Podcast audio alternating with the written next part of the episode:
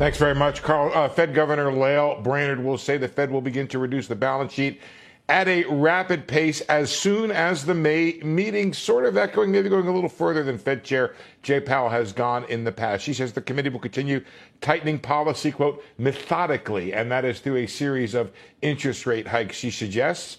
Of paramount importance, she says, is to get inflation down on the balance sheet. She says she expects to shrink the balance sheet more rapidly than the Fed did in a previous balance sheet reduction period, and that includes large monthly caps on the runoff. That is, the Fed will set a level for how much it will allow to run off. She's saying those levels will be large. They'll phase them in, but they'll get to them very quickly. All of this combined, the rate hikes and the balance sheet runoff, will make policy, quote, more neutral, she says, this year. That sounds like she wants to get around 2%, maybe a little bit higher on the funds rate.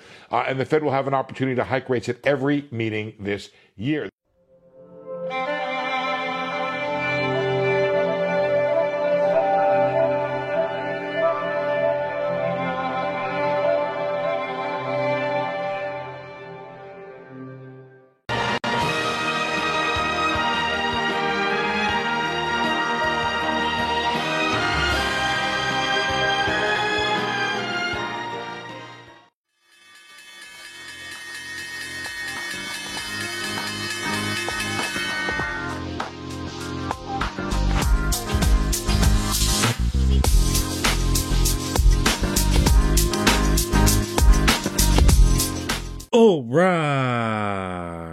Today is Tuesday, April 5th, and this is a recap for the stock market activities today. Folks, I got a good one for you tonight, and what a bloodbath we got in the stock market today. The bulls been buying the dip over and over and over and over again for a few weeks now. We're going all-time highs, bro. And today we got a sell-off, and probably the reversal of the recent rebound. Off what? Off commentary from Governor Brainard from the Fed. Hawkish commentary about the balance sheet. And you're saying the bulls who've been buying the dip for a few weeks now, they did not know that? They did not anticipate the Fed to be hawkish? Or were they having their heads buried deep in their asses when they were buying the dip, with no regard whatsoever to the facts or the surrounding environment? We'll see what happens in the days to come, but for now, let's dive right into it. In focus tonight.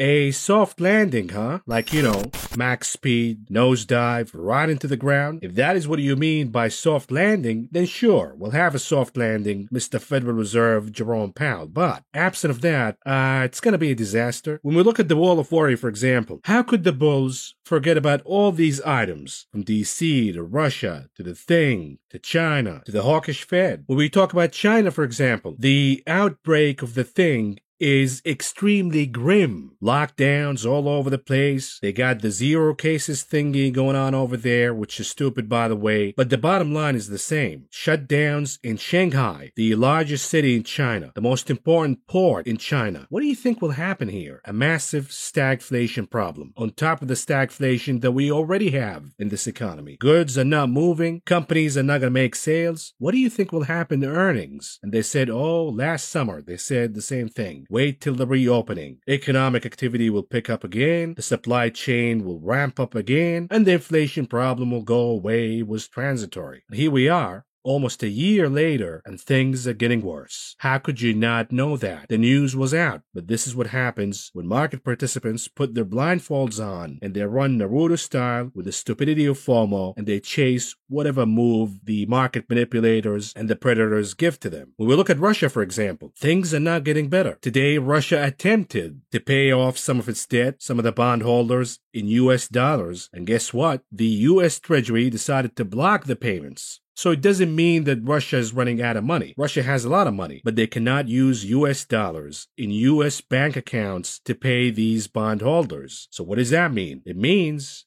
that we're getting into the nightmare scenario in which Russia could default.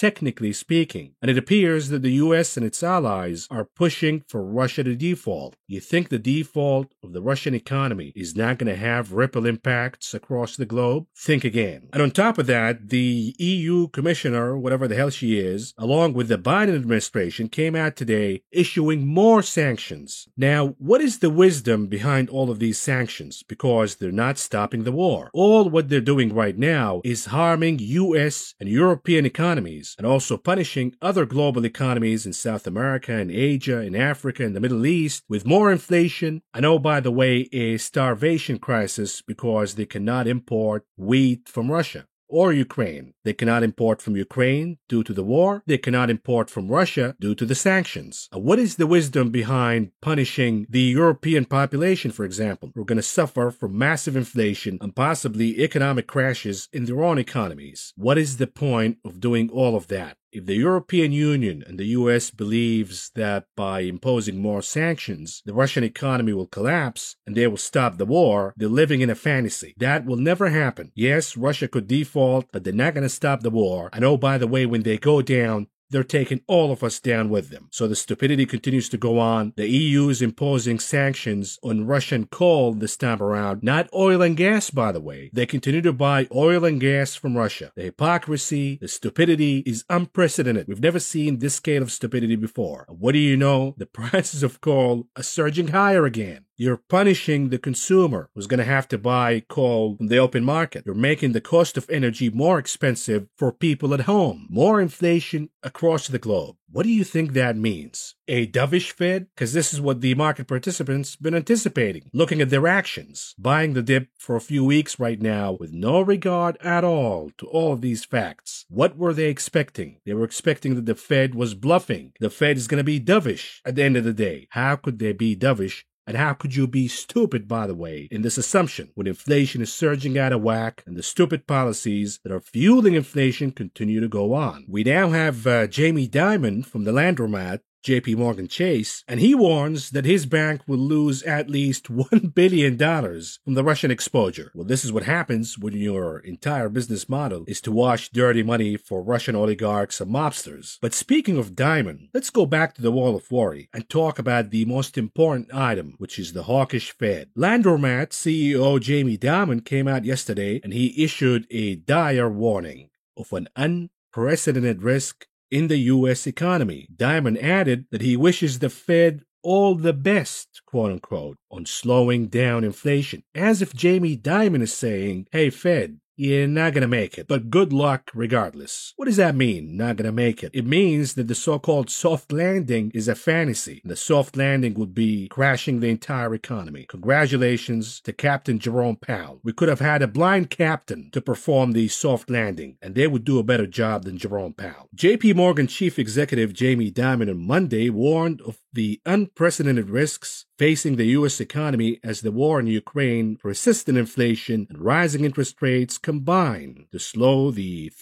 pandemic recovery. Oh, we had a recovery? Anyways, Dimon says, they present completely different circumstances than what we have experienced in the past, and the confluence may dramatically increase the risks ahead. Dimon wrote in his closely watched annual letter to shareholders. Dimon said that the U.S. economy was strong, with plentiful jobs, wages rising, and consumers and small businesses flush with money generated in 2020 and 2021. Correction. The money was not generated. The money was printed out of thin air. What do you think happens when we run out of the free cash, out of the printer machine, when the Fed says no more cocaine for the economy? What do you think will happen? Anyways, but he warned that the Federal Reserve could raise interest rates significantly higher than the market expects. Last month, the Fed lifted its benchmark interest rate for the first time in 3 years and signaled there would be a series of increases this year as it looked to tackle inflation. Dimon says, I'm not going to read it in his voice, one time was enough, but if the Fed gets it just right, we can have years of growth and inflation will eventually start to recede. In any event, this process will cause lots of consternation and very volatile markets, he said, or he wrote, who cares. The war in Ukraine and the sanctions on Russia, at a minimum, will slow the global economy and it could easily get worse, Dimon wrote. Sanctions have already roiled global oil, commodity, and agricultural markets, and many more could be added which could dramatically and unpredictably increase their effect Dimon wrote. Along with the unpredictability of war itself and the uncertainty surrounding global commodity supply chains, this makes for a potentially explosive situation.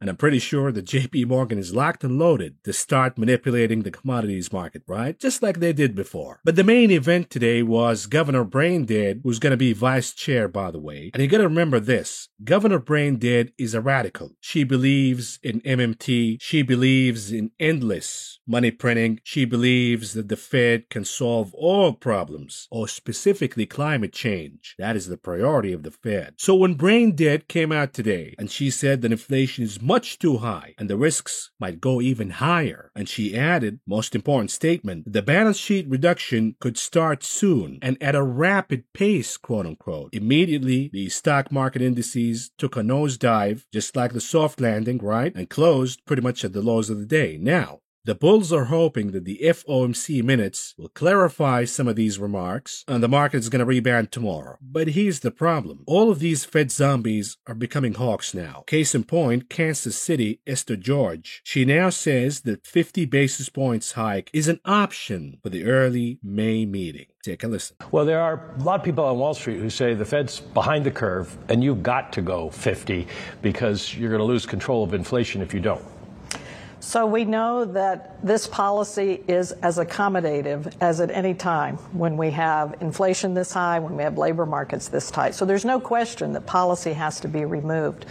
But I think you have to do that in the context of having highly negative real rates, a $9 trillion balance sheet, and thinking about how that combination is going to flow through to the economy. So yes, we have to be very deliberate and intentional as we remove this accommodation. Well, let me rephrase the first question. Would you support 50 if that's what the majority wants to do? I think 50 basis points is going to be an option that we'll have to consider along with other things. And again, I'm very focused on thinking about how the balance sheet moves in conjunction with policy rate increases. Well, let's talk about that. Lael Brainard, who's in line to be vice chair of the Fed, said this morning that she expects the balance sheet to shrink more rapidly than in the previous recovery, with significantly larger caps and a much shorter period to phase in the maximum caps. Does that summarize where the Fed is going? So I think when you compare this cycle to where we were the last time, we were reducing the balance sheet, and we didn't go very far because of the need for reserves and the decision around that. When you look today at where the balance sheet is and the conditions in which we'll be doing that, I think it easily argues for going faster and moving along at a quicker pace than we did before. We have a ways to go to get this accommodation out of the economy. Of course, Esther George is dancing the delicate dance that, yeah, we would consider 50 basis points, but we will look and see and analyze. And all what she means is, if the stock market continues to go higher, then we'll do 50. Because we have the cushion. If the stock market goes down, we might reconsider the 50. And this is what I said since the stupidity rally, rebound, whatever you want to call it, started on March 15th. I said Jerome Powell is playing a whack-a-mole game. And every time the dip buyers push the indices higher, the mole pops its head and Jerome Powell has no choice but to smack the mole right in the head using the mallet. Over and over and over and over again. Every time there's a dip buying opportunity, we see the indices moving higher, Jerome Powell and the Fed, in this case Brainard, have to use the mallet and whack that mole right in the head and say, go down, because every time you go up, you're giving us the room to start tightening even more. And now we have the BIS central bank group warning that the world might be on the cusp of new inflationary era. Now, we've heard from a lot of predominant names in the finance and economics field projecting that inflation could last for years, if not decades. And here we have another warning. Soaring global energy and food prices mean almost 60% of the developed economies now have year-on-year inflation above 5%, the largest share since the late 1980s, while it is over 7% in more than half of the developing world. A key message is that we may be on the cusp of a new inflationary era. The general manager of the BIS Central Bank Umbrella Group, Augustin Karsten, said on Tuesday, we need to be open to the possibility that the inflationary environment is changing fundamentally, he also added. And if my thesis is correct, Central banks will need to adjust. What does that mean? It means more aggressive approach in tackling inflation, and this will require crashing the stock market and perhaps pushing economies into a recession, maybe a global recession. That is the price to pay to tackle this inflation, which was borne, by the way, due to the reckless policies of the central bank of the world, the root of all evil, the Federal Reserve and their allies. And inflation is a big problem, by the way, not just economically speaking, but from a political stance too. It's going to cost the Democrats the elections in this country. God knows what's going to happen in European countries, but we're seeing uprisings. We're seeing the backlash from the public starting already. Look no further than Peru, for example, a country which deployed the army to control anti-inflation protesters. Maybe they should use some Canadian tactics by freezing their bank accounts, stealing away their pets. Maybe that'll work. But in any case, we have another Fed insider warning that we're going to have a recession this summer. This is the most aggressive call I've heard so far. I'm expecting a recession in 2023. This guy, a Fed insider, is expecting a recession this summer. I don't have any reason to doubt him at all. U.S. economy will fall into a recession this summer as inflation eats into consumer spending, former Fed official warns. Higher inflation will force consumers to limit their spending by so much that the economy will slump into a recession by the July-September quarter. And this is coming from former Federal Reserve Governor Lawrence Lindsey. He has a point, by the way. When you have insane inflation in rents, in utilities, in gasoline, in groceries, you're not going to spend more on other things, specifically services in the economy. This, in turn, will crush the pace of economic activity. And oh, by the way, when the consumer is not spending on goods and services because they have to spend more on essentials, what do you think will happen to the top and bottom lines, revenues, and profits for all of these companies? They're going to shrink. They're going to go down. And so will their stocks. Instead of buying iPhones, the consumer will have to spend on groceries, gas, utilities. So you want to stick with these companies, the essentials, gas, utilities, groceries, rents, and you want to avoid the stocks of companies where the consumer is going to cut spending on. Anyways, continuing. I do think we're going to have a recession probably in the next quarter, Lindsey said in an interview with CNBC. Lindsey said he was worried that inflation was poised to move higher, and there could soon be monthly prints of CPI above 1%. Consumer inflation hasn't risen 1% or more for 2 straight months since the summer of 1980. So what he's saying is, the last reading of the CPI was 7.9%. And we know this is the cooked, watered-down version of inflation, courtesy of the kitchen that we call the Bureau of Labor Statistics. But the actual rate of inflation is around, let's say, 17 to 20%. But let's go with the fake data anyways. What he's saying is perhaps next month we will see inflation rising by 1 percentage point, meaning from 7.9 to 8.9. And that could happen repeatedly in March, in April, in May. And soon enough, we could see double-digit readings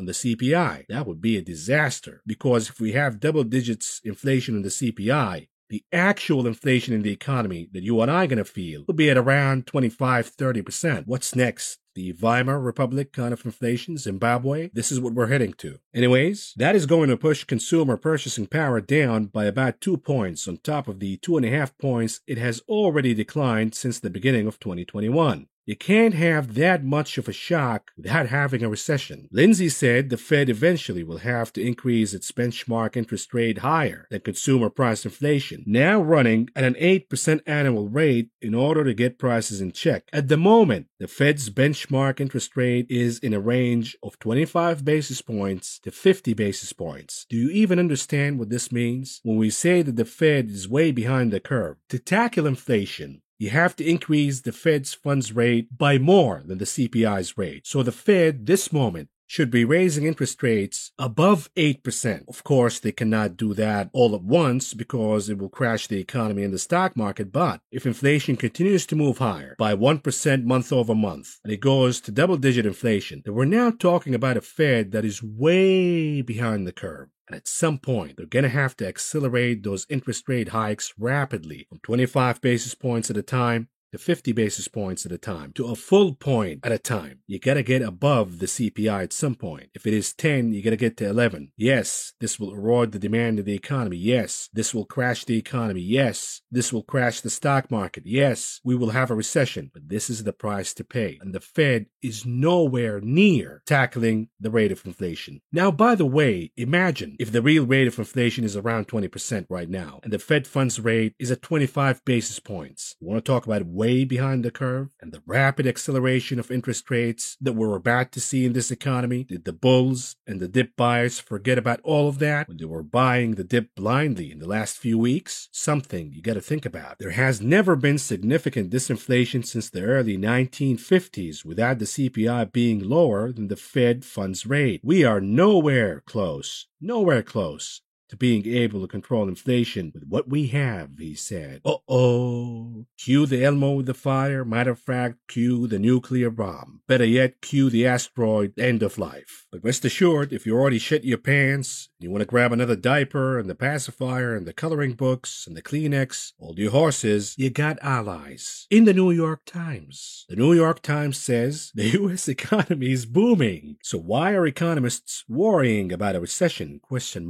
Is it really booming, or do you need an eye exam? Or maybe they meant bombing. Maybe this is a typo. The U.S. economy is bombing. What are you people talking about? Booming. You want to talk about gaslighting, up is down, down is up, left is right. This is the world that we're living in. The propaganda is endless. How is it a booming economy, the New York Times, where we have the biggest trade deficit in history? This economy produces shit. You know, they say Russia is just a glorified gas station. If that is the case, then what is the USA? It's a glorified farm, because this is what we export. And oh, by the way, you want to talk about a gas station, what do we export these days? Oil and gas. The rest all comes from China. This is a dying economy. And oh, by the way, you want to talk about a booming economy? How come we're seeing people resigning all over the place, quitting their jobs? Because the pay is too low. The media, and matter of fact, the San Francisco Fed, now says the Great Resignation is much more normal than you think. It's no big deal. We have 4 million workers quitting jobs every single month. That is a booming economy? That is normal, the San Francisco Fed? Or is it a major problem that people are quitting jobs, refusing to work at all because the pay does not live with the rate of inflation? It doesn't make sense to go to work every single day, 9 to 5, busting your ass when you're net down 3 points or so, factoring in inflation. When we talk about a booming economy, we talked about this in last night's video with the organized labor and Christian Smalls. Mr. Smalls now says that he was contacted by over 50 buildings nationwide. These are Amazon warehouses that are now planning to unionize. Wage inflation is going to skyrocket. In turn, inflation is going to skyrocket. It's going to be a vicious cycle of inflation, and the Fed will have to slam on the brakes aggressively. Everything is going to crash down. The entire house of cards is going to come down crashing. But hey, it's a booming economy. What's wrong with you? How about this for a booming economy? The New York Times. You know, all the talk about the resilient consumer, the consumer is flush with cash. Even Jamie Dimon says that, because they have a lot of savings during the pandemic, so they can absorb whatever economic shock they get. The consumer is ready and prepared. Really? The personal saving rate is now reading below the pre-pandemic reading. What does that mean? All of these stimmy savings, poof, gone, goodbye. Why? Because the consumer had to chase inflation. The consumer had to pay more for mortgage, for rent, for utilities, for gas, for groceries. And oh, by the way, they've been locked at their houses for 2 years or so. They want to travel, they want to go eat out, so they spend every penny of the stimmies and the savings. Now what happens? The next stage. Swiping those credit cards up and down, up and down, up and down. Credit card loans are increasing at an alarming rate, folks. What do you think will happen when people lose their jobs as the economy tightens, and now they have thousands of dollars in outstanding debt on the credit cards? And oh, by the way, the rate, when the Fed's rate was at 0, the average credit card rate was at around 16%. What do you think will happen when the Fed funds rate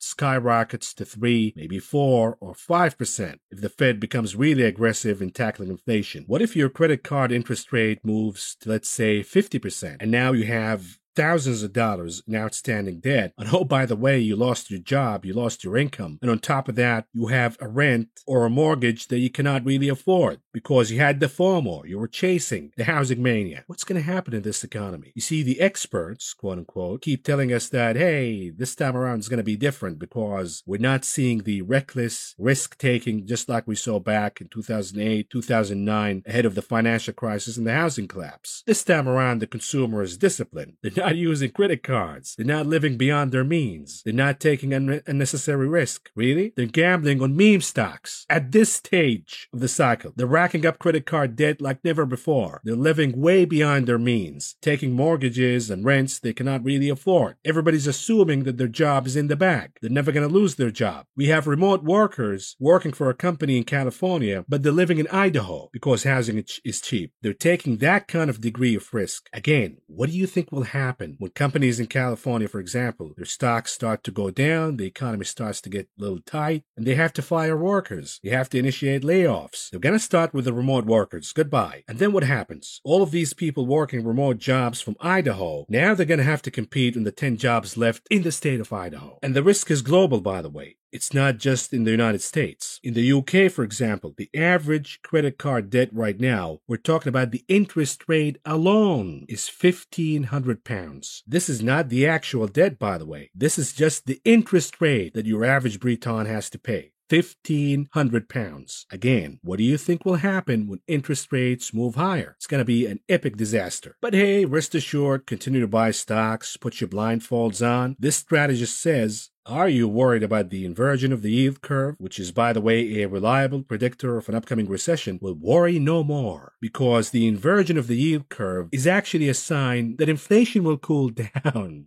Wow. The inversion of the key measure of the Treasury yield curve is telling investors more about inflation and the Federal Reserve's credibility than it is about the prospects of recession, according to a veteran Wall Street strategist. Let's see what this Dumbo has to say. The inversion of the 2-10 nominal Treasury curve is not implying slower growth, but rather lower inflation in 2023 and beyond, wrote Barry Knapp. And Barry Knapp, you better take a nap right now, because if that is the case, it is a cause and effect. If the inversion of the yield curve means that inflation will be down in 2023, guess what would be the cause for inflation to be down in 2023? An aggressive tightening policy, which will take us, by the way, to a recession, because recession is the remedy for higher inflation. And oh boy, the bears are coming out of the woodworks right now. Why? Because investors have low faith in the Fed. When investors are asked, what is your outlook for the U.S. stock market over the next 6 to 12 months? 46% say neutral. On the other hand, 30% say bearish. And that percentage will increase dramatically in the next few months. Why? Because when the same participants are asked, in regards to the path of the monetary policy in 2022 and 2023, which is the most likely outcome? 47% say the Fed will tighten too much. 33% say the Fed will not tighten enough. So they're betting on a policy mistake by the Fed. And now we have over 1,000 major investors believe a worldwide recession is just around the corner. Even Goldman Sachs says your portfolio will flatline this year, and that is if you're lucky. Over the weekend, Goldman Sachs gave clients a best case, worst case scenario for stocks.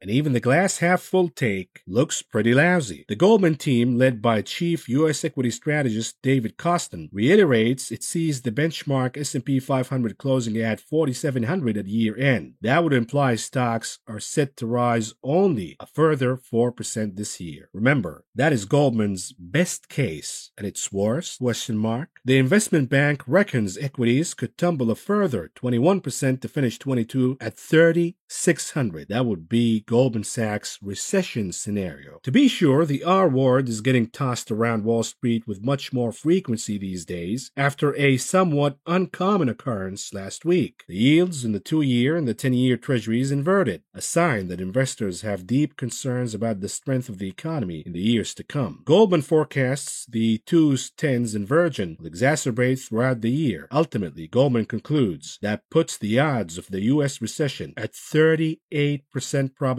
within the next 24 months. But all of these Wall Streeters, by the way, they have no problem appearing on television, CNBC and the likes, and pumping stocks endlessly. Don't worry about the Fed. Don't worry about the war. Don't worry about anything. Just buy. But in their notes to their clients, you know, the 1%, they speak differently. On the bright side, however, your boy from Morgan Stanley, Mike Wilson, is finally right, at least for a day. We'll see what happens tomorrow. But Mike Wilson said yesterday that the bear market rally is over now. You're going to start selling. And guess what? He got it spot on. So congratulations to Mr. Wilson. You're finally right, at least for one day. Gotta celebrate that somehow. But when we go back to the Wall of Worry, what if we have a new item on the Wall of Worry on top of all what we have right now? And this item could be North Korea. Yep, North Korea warns of nuclear response if the South provokes it. And by the way, I'm not worried about Kim Jong-un. Kim Jong-un is into the West, he's into fashion and the Gangnam Style kind of videos and the social media hype. You can brainwash that guy and control him easily. But what about his whack job sister? Because she appears to be more of a hawk than him.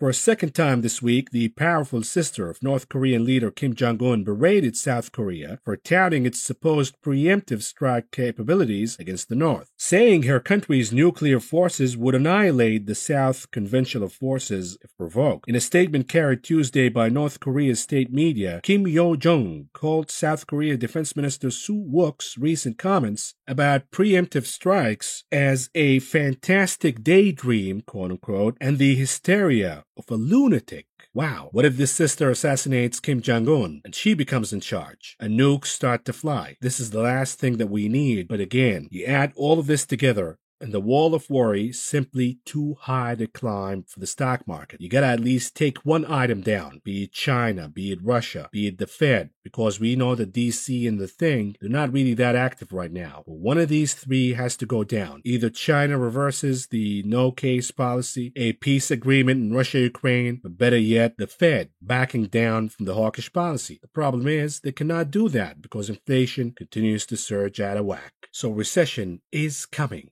With that lovely forecast out of the way, let's move on to cover the stock market activities today. We start with the closing of the indices, and here we go! The Dow Industrial Average closing in the red, down by 280.70 points, or a decline of 0.80%. The Nasdaq, the leader of the decliners today, down 328.39 points, or a decline of 2.26%. The S&P 500 also down by 57.52 points, or a decline of 1.26%. Here are the sectors' performances today. Leading the pack, the only sector closing in the green today, capturing the gold, the silver, and the bronze, utilities. And the laggard of the day led by consumer cyclicals, technology, and materials. The gains are led by utilities, the most defensive sector in the market. Is this good or bad? Obviously, it is bad. What about the advance to decline ratios? NYSE 19% advancing versus 77% declining. The Nasdaq 22% advancing versus 74% declining. And again, when we get below 20 in the advance to decline ratios, usually, not always, we see a rebound right away, at least in the pre-market. Moving on to commodities. Energy commodities were down with one exception. The WTI was down almost 2.5%. Brent was down almost 2%. Gasoline was down a little over 2%. Likewise, heating oil was down 3.25%. On the other hand, natural gas is surging higher above 6 and closing the day with gains of almost 6% in a single session. And by the way, I will produce a video tomorrow showing you a trade that is betting that natural gas prices will double by the summer. Anyhow, what about softs? Lumber is soft, down almost 3% today, but muted action across the board for cotton, OJ, coffee, sugar, pretty much flat. On the other hand, the gainer is cocoa, the recent loser, will it manage to close the day with gains of almost 1.5%. Metals down across the board, flattish action for gold, silver, copper, modest losses here and there, but the majority of losses came from palladium, down a little over 2.25%, and then platinum down a little over 2%.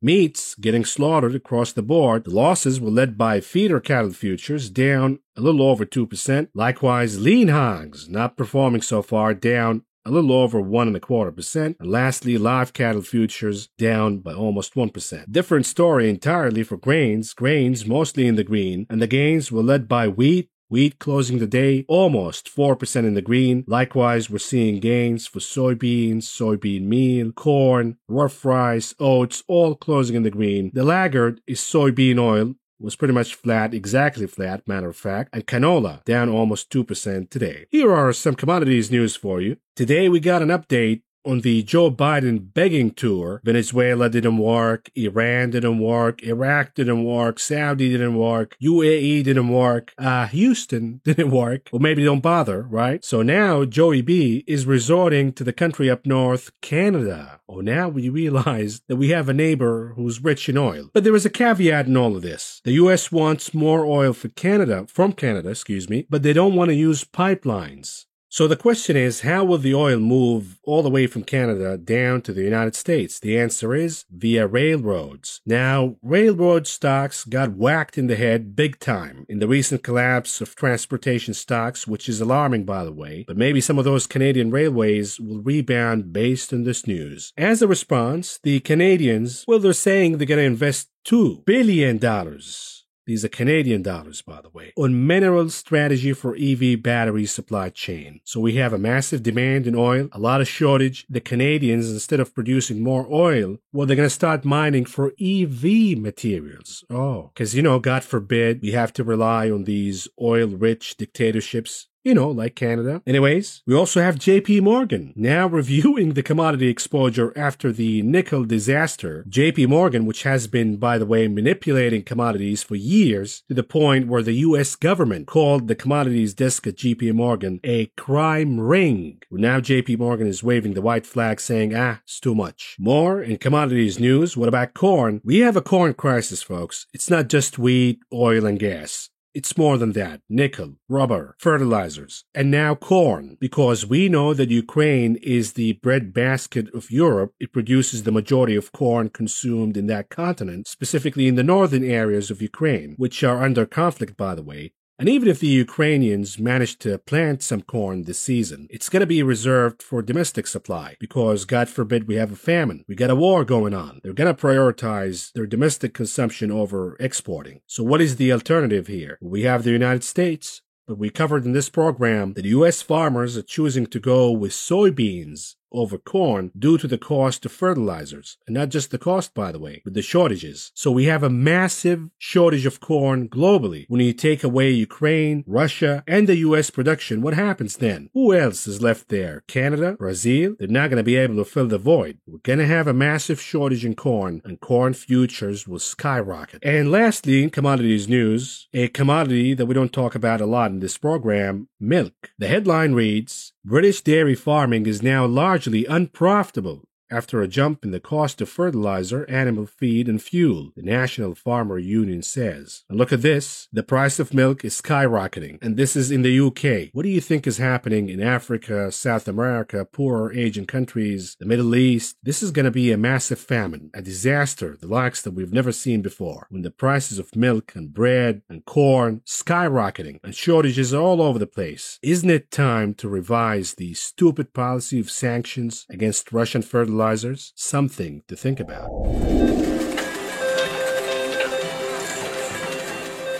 Moving on to options, the big casino. What's going on here? The hottest table by far, but notice the volume is down, which is a bad sign for the bulls because we're not seeing more call options buying. We're actually seeing more put options buying. But regardless, Apple at number one at around 950,000 contracts traded today. About 60% of those were calls. And at number two, Tesla, the souffle, at around 711,000 contracts. About 58% of those were calls. And at number three, AMD, at around 400,000 contracts, about 61% of those were calls. Where is AMC, by the way? Oh, it's down there. Notice how the volume collapsed for AMC. And that explains the pump and dump in the stock. They bought for a little while, they scored, the predators, of course, and they got out. In, out, hello, goodbye. And they left the morons, the apes, holding the bag. Congratulations, once again. Moving on to the unusual activities that took place in the options market today, we start with the ticker VGK. This is the European ETF. They're buying puts. Not a good sign, folks. They're buying the 57 puts for the expiration date, June 17th, with the expectations that the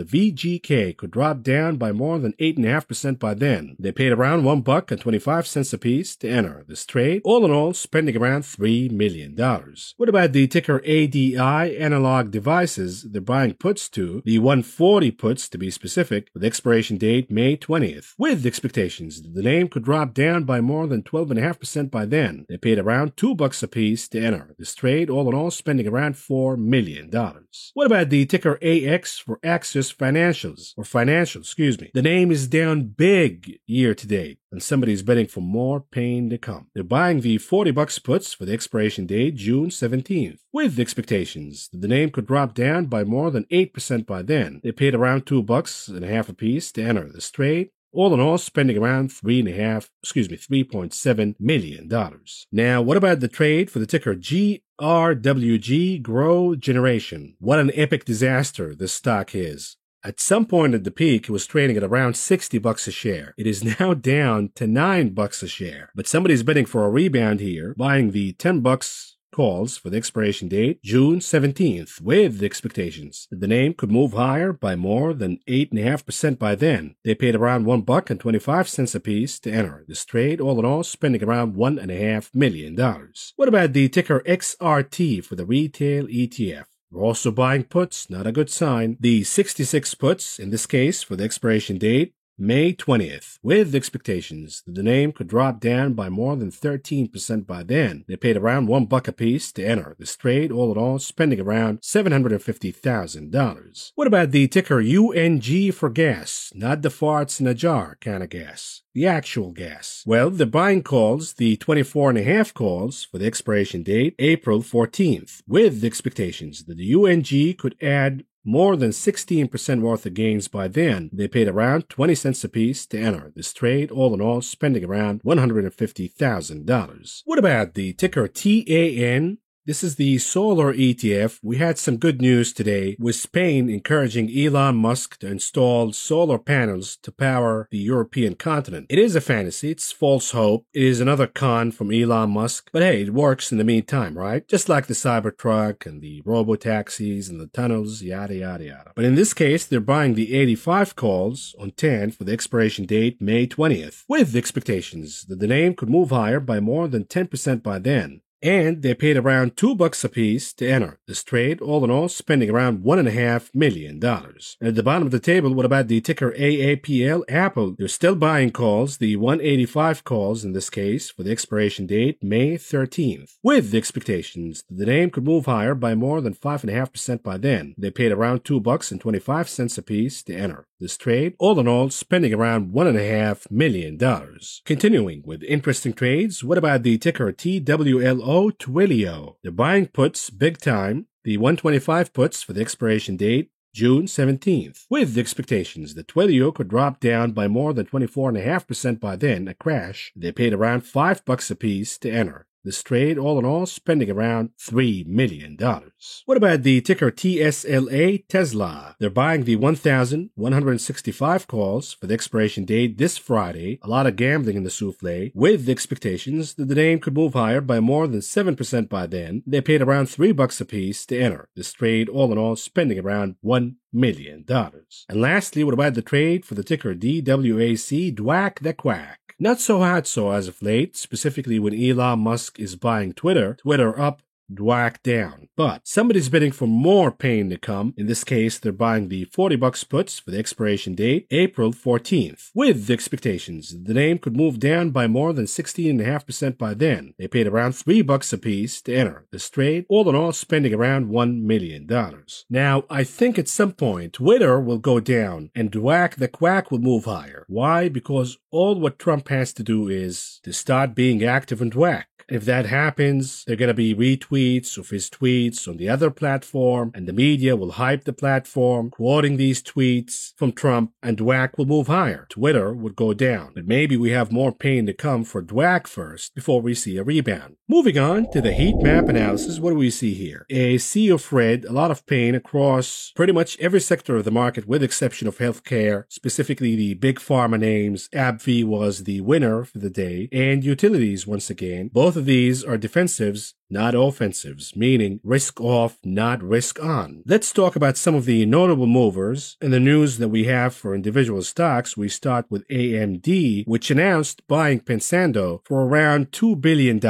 In either case, AMD was down today more than 3%. We also have Mama Kathy, Tesla witch Kathy Wood. She announced buying the dip in UPath. The ticker is PATH, and I say thank you, Mama Kathy, for a new shorting idea. You buy the dip, move it higher for a little bit, and then we short and we score based on your stupidity. We also had news after the bell from JetBlue. JetBlue announced a bid to buy Spirit Airlines. And of course, the ticker SAVE, SAVE, is spiking higher after hours because it's not just JetBlue bidding to buy SAVE, it's also Frontier. And it appears so far for now that Spirit Airlines is liking the Frontier offer over JetBlue's. We'll see what happens, but this is one stock moving after hours. We also got news from GM and Honda. They're collaborating to develop affordable EVs that cost less than $30,000. And I say good luck. With nickel prices surging out of whack, with lithium prices surging out of whack. But hey, maybe it's an EV that works with the Energizer bunnies. Anyways, the news of the day came from Twitter. Twitter closed in the green, but well below the highs. And I believe that Twitter will start to lose ground in the days to come. But the news that we got today regarding Twitter, it is a build-up from yesterday's news. Yesterday, we heard that Elon Musk is now the largest shareholder in Twitter because he bought a little over 9% stake in the company. The assumption was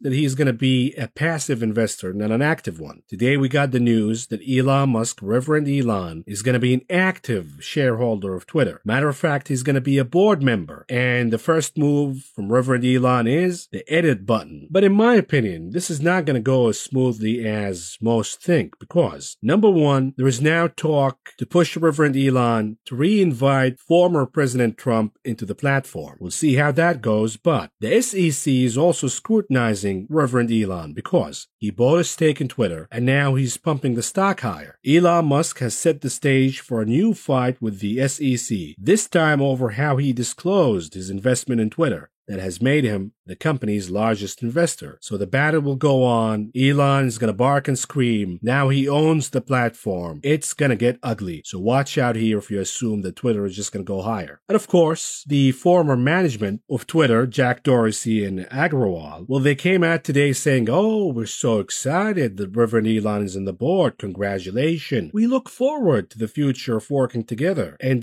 please help us. We're winking, by the way. What do you think is happening to these guys when you have the richest man in the world holding a gun to your head, a parasite, or better yet, cancer that just infiltrated your platform? We also have news in the Starbucks fiasco, and it's a big one. The union revolution started with Deere, Kellogg's, but most importantly, Starbucks, because it became contagious. One store unionizing, influencing other stores to also start to unionize. And it is becoming a massive problem for the company because the culture of Starbucks from the get-go encouraged the wokeness and we're for the people, the little guy, yada, yada, yada. It's part of the brand. So now the workers, the baristas, are asking the management to put their money where their mouth is and saying, you know what, if you're really for the working class and you love your workers so much, you should be encouraging unionizations, not attempting to crush them. And this has been a crisis at Starbucks, forcing Schultz, Howard Schultz, the former CEO and the founder, to come back as CEO and the leader of the company once again because Kevin Johnson was,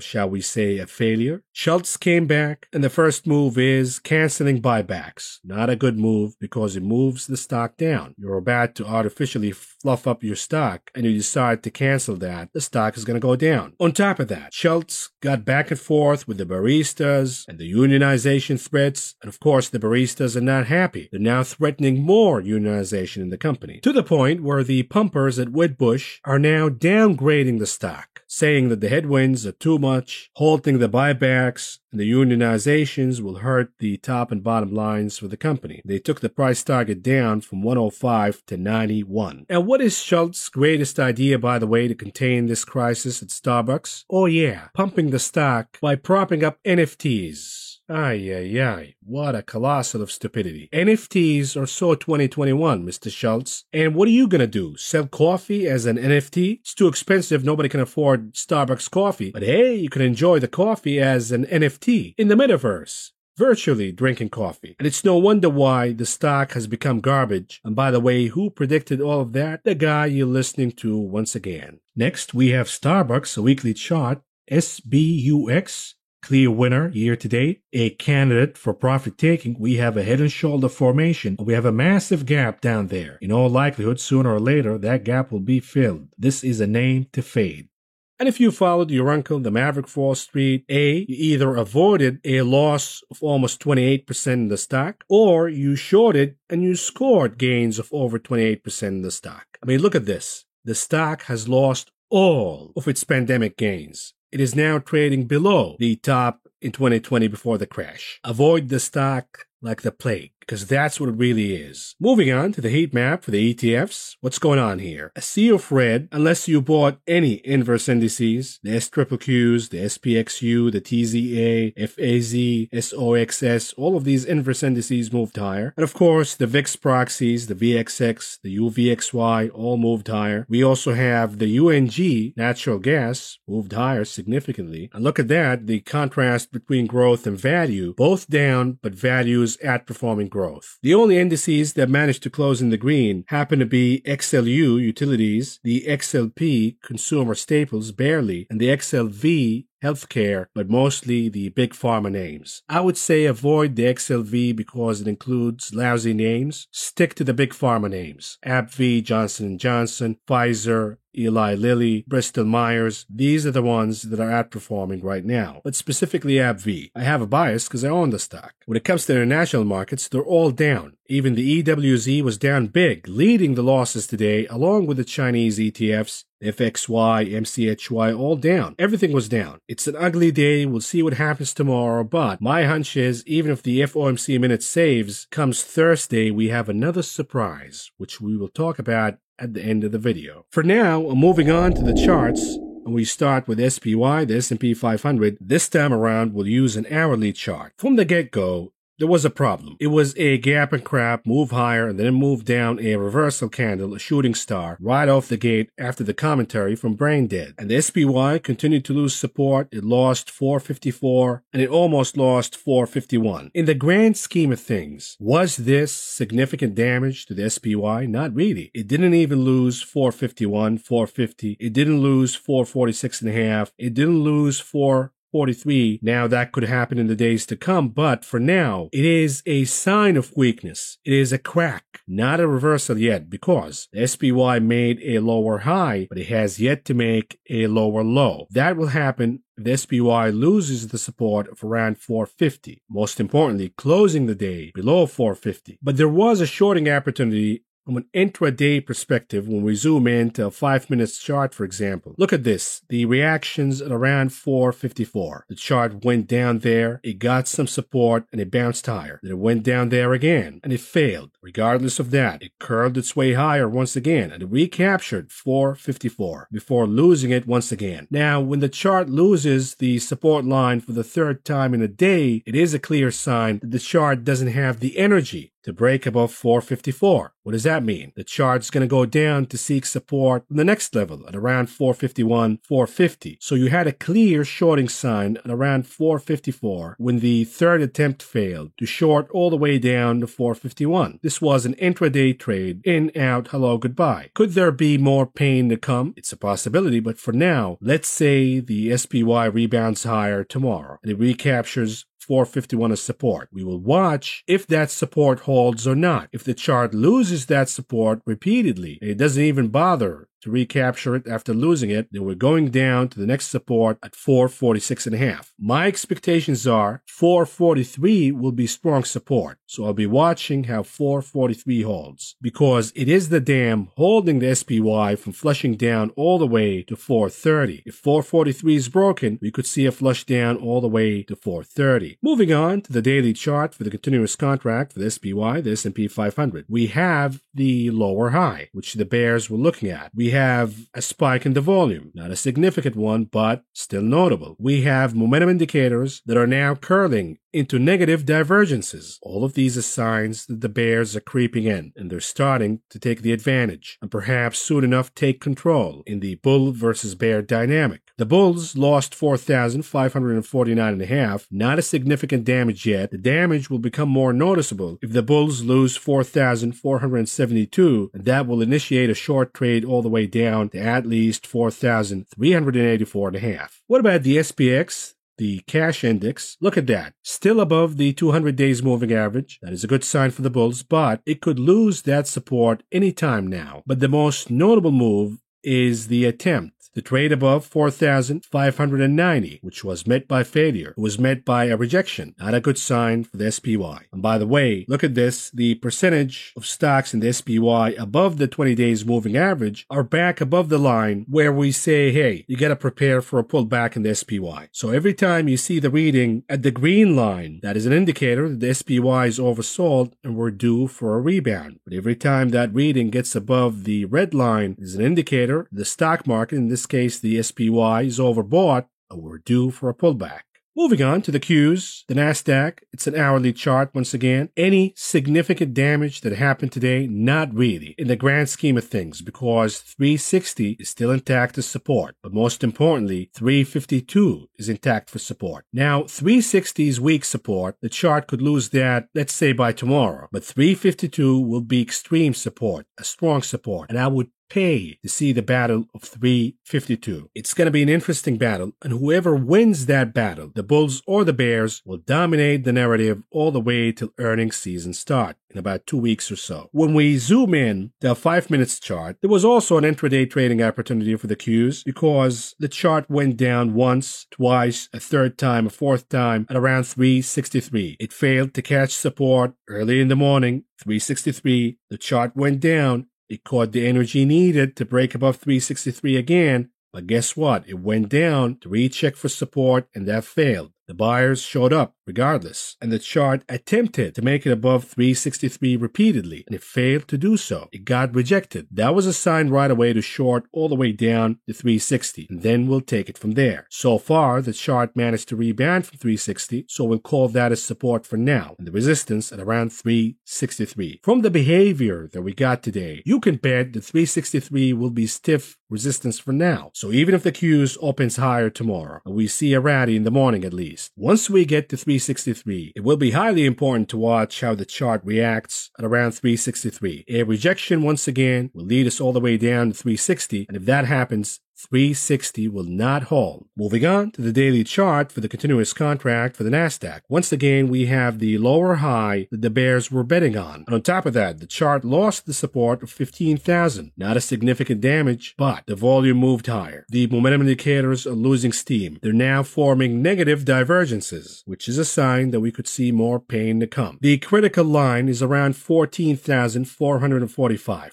If that is lost, we could see a flush down all the way to 14,000, but I expect 14,445 to be a stiff battle between the bulls and the bears. Whoever wins will dominate the narrative all the way to earnings season. What about the IWM, the Russell 2000? This is a 30-minute chart. We talked about the bear flag formation. We talked about losing 204.5 as a shorting signal, and this is exactly what happened today. But I would be even more conservative. I would not short until 203 is also lost to support, because we saw not one rebound, but two rebounds at around 203. So for now, we could see an oversold bounce. We'll see how the IWM reacts at around 204.5 once again. If it loses that support after recapturing it, let's say early in the morning, that would constitute a shorting signal. And the target will be the next support at around 196.5. Moving on to the DXY, the dollar index, still a negative divergence, but moving higher regardless of the negative divergences. This is a sign of strength, not weakness. And if the dollar is strong,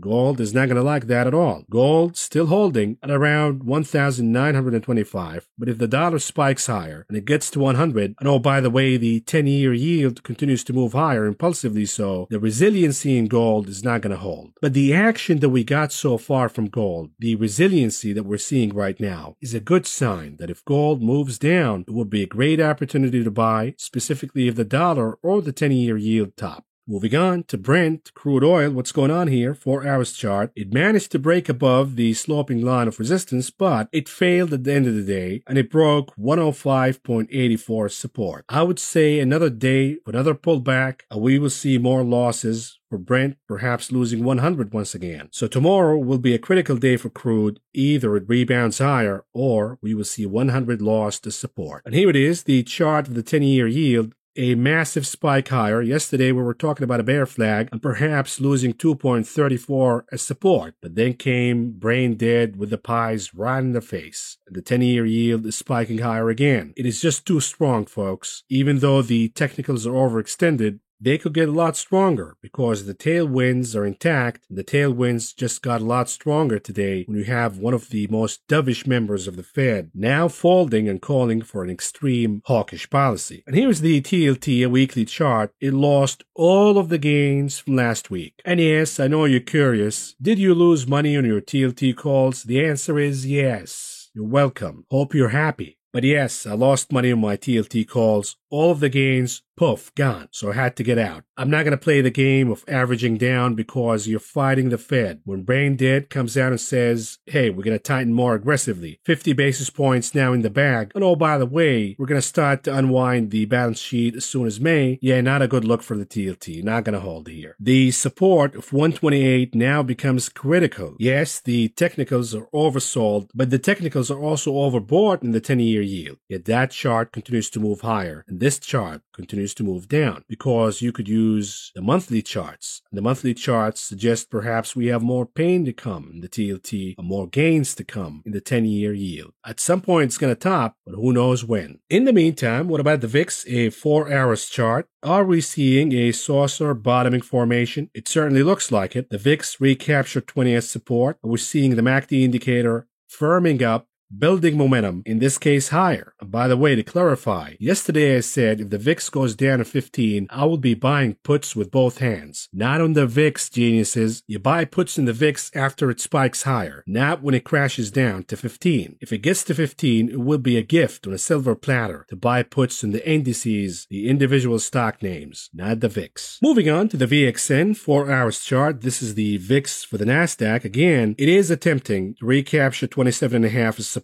The MACD is showing acceleration in the positive momentum for the chart, meaning we could see more gains for the VXN. If that is the case, we will see more pain, the Qs. And by the way, we have a divergence this time around, an unusual one, although seasonal. In this case, in March, we see the volatility for the NASDAQ lagging the realized volatility. And this comes hand in hand with a rally in the NASDAQ. But it is also a sign that sooner or later, the actual volatility for the NASDAQ will catch up with the realized volatility. In other words, the volatility for the NASDAQ was cheap. You should have bought puts when that opportunity presented itself. But now that volatility will move higher to catch up with the realized volatility, and that comes hand in hand, usually, not always, with a top in the NASDAQ. We're not talking about the top, we're talking about a top the prior moves, the rebound higher. And when we talk about the realized volatility in the NASDAQ, look at this. So far this year, 73% of trading days witnessed volatility of a move more than 1% up or down in the NASDAQ. This is the highest volatility since the dot-com era. So the VXN is playing possum, in other words. If the NASDAQ volatility is about to catch up with the realized volatility, then we will see the VXN exploding higher, and this will come hand in hand with a flush down in the Qs. What about Apple, a daily chart? Not a good look for Apple because we're starting to see a formation of negative divergences in both the hour side MACD indicators, meaning sooner or later, if that holds, the chart will lose 172.4 support, and then it's going to go down to the next support, which happens to be the upper edge of the channel, the line in yellow. And if that doesn't hold, the chart's going to go down to 157 once again. A reminder, this is the biggest stock in the market by far. If it indeed goes down to 157 as support, then we will see a lot of pain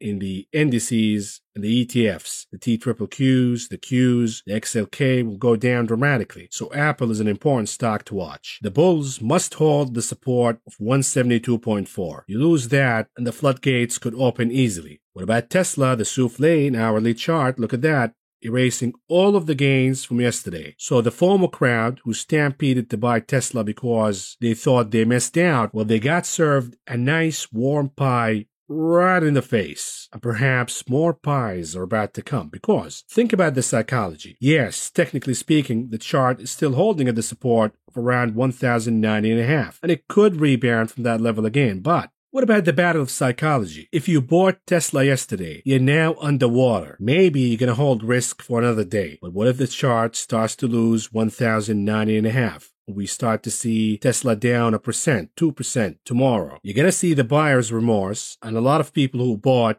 are going to bail out. That could start the domino impact where the holders of the stock who bought recently at the latest bottom at around 700 or so, they will also get scared and they will start to book profits. And that could exacerbate the move to the downside where it actually loses 995 as support, but we'll take it one day at a time. Of course, they say that Tesla's numbers, the fundamentals are solid, but what about the shutdown in Shanghai? That's going to impact the numbers dramatically. What about the inflation in materials? Tesla keeps jacking prices higher and higher and higher. What did we talk about in the beginning of the video? For now, the customer of Tesla has the purchasing power to pay more, and hence Tesla is an inflationary hedge, but at some point the priorities are going to change. Taking a lot of risk in the economy and buying Teslas using credit and racking up massive debt with higher interest rates not going to be appealing anymore, and even those with cash, they're going to start to become more conservative. So Tesla sales could slow down dramatically, something the bulls and the Tesla culties are not even thinking about. Moving on to BTC, what's going on here? A down day, but still in the bull flag formation. We're not going to call it off the table until 42,000 is lost as support. And lastly, what about AMC? A painful ride for the apes so far, who bought the hype and they bought call options or bought the stock thinking this could be sustainable. For now, it appears that this is a pump and dump, and now the stock is back at the critical support of 21. You lose that support and we got a problem. So my bet is the apes will fight back. Maybe they will fail at the end of the day, but expect 21 to be a battle. Now, another ominous sign for AMC is the fact that GameStop was down over 10% today. GameStop got an organic